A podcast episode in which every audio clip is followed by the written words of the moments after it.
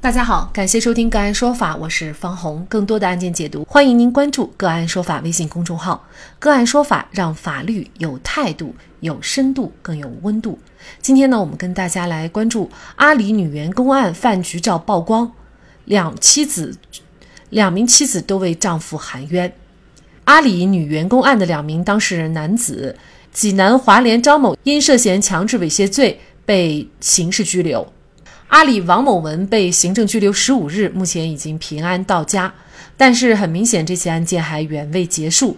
据观察者网援引大河报的报道，张某的妻子季女士以及张某的姐夫叙述了案发以来的一些隐秘细节和了解到的部分情况，并且提供了事发当晚酒局上的一张照片。以下为张某姐夫转述。张某姐夫表示，张某在八月八号被警方叫去问话，回到他家借住的当晚，张某看到当事女员工周某的发文，称其中关于他的部分内容不正确。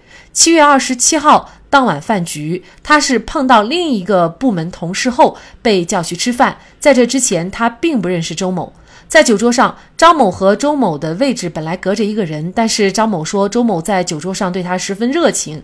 吃饭途中拉着张某出去吐酒，吐完回来之后，两人牵着手进了包厢，挨着坐在一起。周某还曾趴在张某的身上，而这一情形被张某的同事拍下。准备饭局以后，提醒张某不要和客户太暧昧。张某告诉姐夫，当晚饭局结束以后，周某两次给他打微信语音电话，让他去酒店找他。但是因为张某席间喝得太多，跑错了酒店，没有找到周某，于是就回家休息。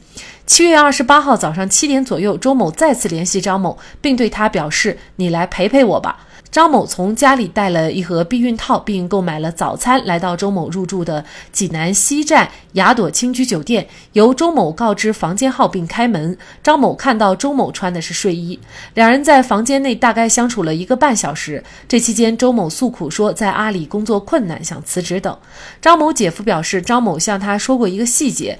张某拿着避孕套问周某：“你知道这是什么吗？”周某说：“知道。”张某问：“能用吗？”周某说不能用，张某就把避孕套放下了，但是相互之间有肢体接触。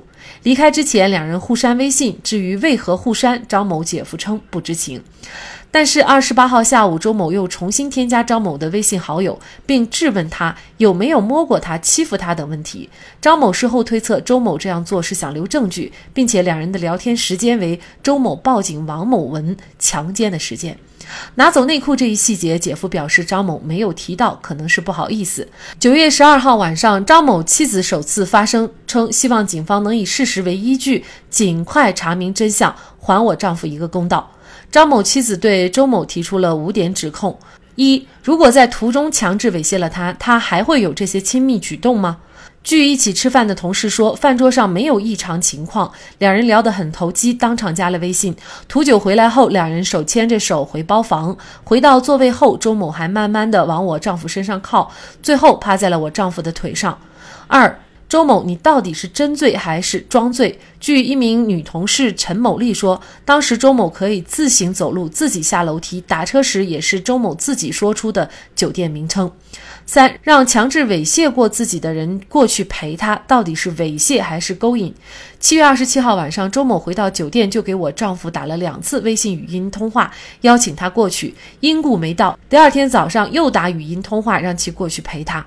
四周某七月二十八号报警，为何只字不提我丈夫的事儿？为何到最后瞒不住了才报警？到底隐瞒了什么？五为什么要联系我老公，让他过去陪你？周某在微博写道：一觉醒来，发现自己赤裸的躺在床上，羞耻感和恐惧感涌上心头。在这么无助的时候，为什么首先想到的不是报警，不是联系你最亲爱的老公，而是要联系我老公，让他陪你过去？十三号晚上近八点，王某文妻子再次发布微博称，尤其是昨晚看到另一位当事人张某妻子的发文，提及周某二十七日晚两次主动联系张某去酒店的行为，我震惊了。原来我的家庭并不是唯一的受害者。王某文妻子控诉周某捏造事实、颠倒黑白、捏造、散布虚构的事实、隐瞒对自己不利的信息、无事生非。大闹阿里食堂，利用公众对女性的同情心，造成公共秩序混乱，涉嫌寻衅滋事，造成多名当事人和阿里员工名誉和职业生涯受损，涉嫌诽谤，使王某文和张某受到刑事追究，涉嫌诬告陷害。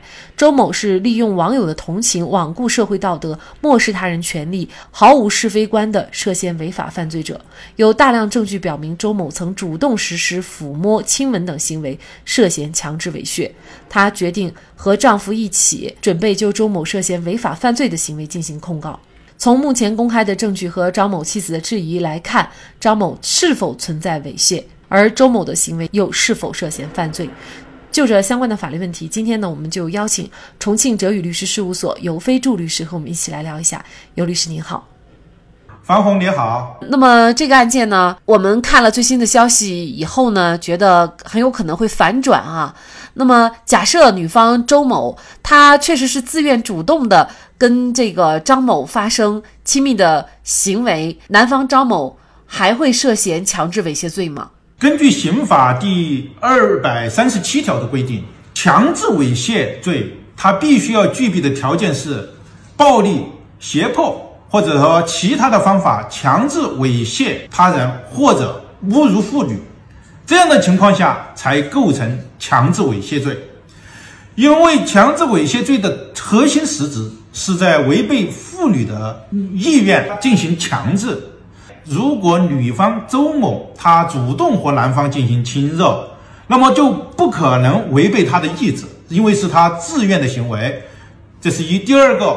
她自愿的行为的情况下，不可能构成一种强制。因此，如果是周某自愿主动的和男方发生亲密的行为，那么男方张某就不会构成强制猥亵罪。那从目前公开的这些证据以及张某妻子提出的五个质疑来看呢，您觉得张某他存在强制猥亵的行为吗？张某妻子说，从呃女方曾经。趴在她丈夫的膝盖上，这个情况他并不能够由此推断，在人们都没有看到，或者说没有摄像头、没有镜头、没有其他人在场的情况下的一种情形存在。但是我们所看不到的那些情况，也许警方已经掌握了。因此，仅仅是从张某妻子所提供的信息上来看。不能够仅仅通过张某妻子的这样的一个提供的信息来推断张某是否构成强制猥亵，但是呢，我们还是可以通过一些具体的公开的情节来推测啊，比如说呢，当天喝酒的那天晚上，周某呢他是主动给张某发信息，让他去酒店找他。但是呢，周某没有找到啊。一大早晨，他又给张某发信息说：“你来陪陪我吧。”就是从这些信息当中呢，我们似乎可以感觉到，这个周某呢，他是属于比较主动的这样的一个地位和角色啊。当然了，具体在这样的一个空间里面，两个人到底发生了什么，呃，这个呢是需要证据的，都没有能够证明他有强制猥亵的呃行为的这种情况下，还能够对他进行定罪吗？呃，如果没有其他的证据，也没有他们两人在房间里面的证据的话，仅凭现有的证据来看，是不能够对张某进行定罪的。我们所有的这个定罪的或者量刑的依据来源，只能是证据。如果没现在的证据所看出来是张某并没有实施强制猥亵的行为，我们没有证据来证明他实施了强制猥亵的行为。那么，仅如果不看他们警方所掌握的我们所不知道的证据来看的话，通过周某的这样的一种主动行为、邀请行为、打电话行为，甚至在里面进行一些交流、交往、主动两人主动删除信息的行为的话，那么张某确实不构成强制猥亵。其实，在实践当中啊，有这种女方，比如说自愿和男方发生关系，但是呢，事后女方可能因为家庭的原因或者其他的原因呢，她就主动报案，说男方强奸或者猥亵了自己。您觉得在这种情况下，男方被定罪的可能性会很大吗？女方自愿和男方发生关系，不能够定男方的猥亵，不能够定男方的强奸罪。因为强奸罪和猥亵罪的其一个核心实质就在于强制。其实强制的它的内涵是什么？强制的内涵是违背妇女的意愿，违背他人的意愿。但是在实践当中，我们也看到过，也遇到过，我也办理过相关的案件。也就是说，女方存在着一定程度的主动，也就是说，女方喝了不少的酒，甚至喝得有点迷迷糊糊的了。在这种情况下，那么男方一定要警觉，一定要谨慎。这种情况下，因为涉及到女方她的意识不清，也就是她不知反抗。在咱们在这种相识的这种熟人之间，也就是今天我们案件当中的员工之间。这样的一种行为，它通常不是说去明强制，是一种暗强制。暗强制，也就是说喝了醉了酒，不知反抗，特别在这种情况下特别多，特别多。但是呢，不容易辨识。这个辨识的话，就要通过刚才主持人所提到的，你有没有主动打电话邀约我呀？有没有就是打电话叫我来陪陪你啦？有没有主动的趴在我的肩膀上，趴在我的大腿上？有没有在照相的时候，或者说在走走廊走的时候，你还搭在我的身上啊？这种一系列的情况可以判断出女方是否具有主动性，是否她违背了她的意愿。通过这样的一些一系列的来观察来分析，她当时是不是不知反抗。所以啊，作为这个张某的妻子呢，她的微博发文的第一句话，也就是标题，就是说弱势群体不能只看性别。甚至呢，这个案件发生以后，我看很多律师的朋友圈也说，现在呢，作为男性来说哈，也有可能成为这个。案件的一个受害者或者是弱势群体啊，那么甚至呢，还有人会觉得，呃，如果方周某真的是自愿主动的和男方发生关系的话，那么很显然，周某他可能就会涉嫌，比如说诬告陷害罪，或者是诽谤罪，也会涉嫌强制猥亵罪。那么您怎么看这个问题呢？很多时候，有些人利用了，呃，大众对女性的这种同情。对女性的这种保护有时候有点过度，那么女方有些呃心术不太正，或者说呃有些女方就利用了这一点，利用了这一点做什么呢？因为利用了大众的谁是女方谁有理，谁先报案谁有理，谁闹得凶谁有理，啊，你员工性侵案或者说猥亵案都体有可能体现了这个这些特点，你看。周某他发文，他闹，他到员工食堂去闹，然后他发网络，他报案等等，就有可能形成一种误区，就是谁报案谁有理，谁是女方谁有理，谁闹得凶谁有理，但是这些都不是正常的。法律思维、法治思维，但是呢，这个也给男性提点醒儿，就是要注意自己的行为，特别是在女方喝醉酒的情况下，别轻易的去女女生的房房屋房屋。你要去，你也录好像，或者说叫上其他的女性一块儿去，这样的话就更能够证明自己的行为。那么周某是否涉嫌诬告陷害呢？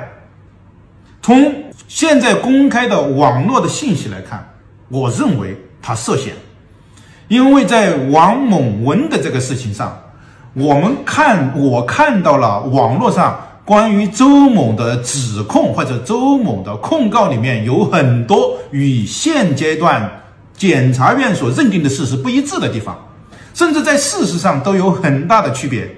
他控告的时候，他控告强奸，同时他也提到了猥亵。强制猥亵，然而检方现在不起诉，以不构成犯罪没有起诉。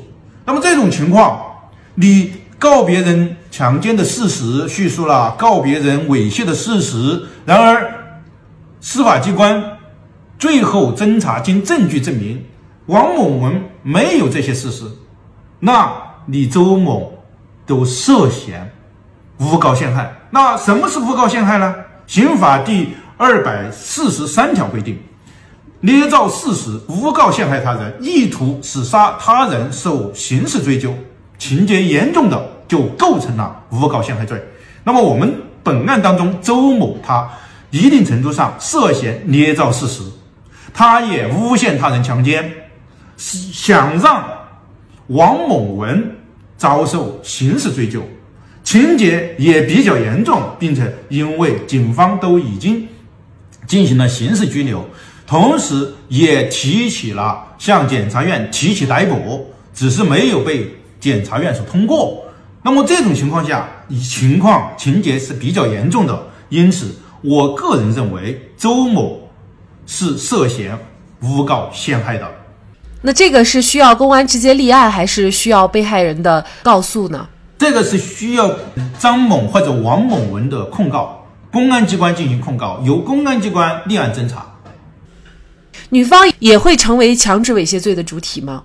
也可以的，因为强制猥亵罪对于猥亵的话，不分受害人是不分男女的，强奸才是只分妇女。因为刑法中。第二百三十七七条的规定是非常明确的，是以暴力、胁迫或其他方法强制猥亵他人，没有说猥亵妇女，是猥亵他人。男方也可能成为男性，也可能成为强制猥亵罪的受害人。只是说，在我们大众的观点当中，都会觉得，如果出现这种情况，都是男方占了便宜哈。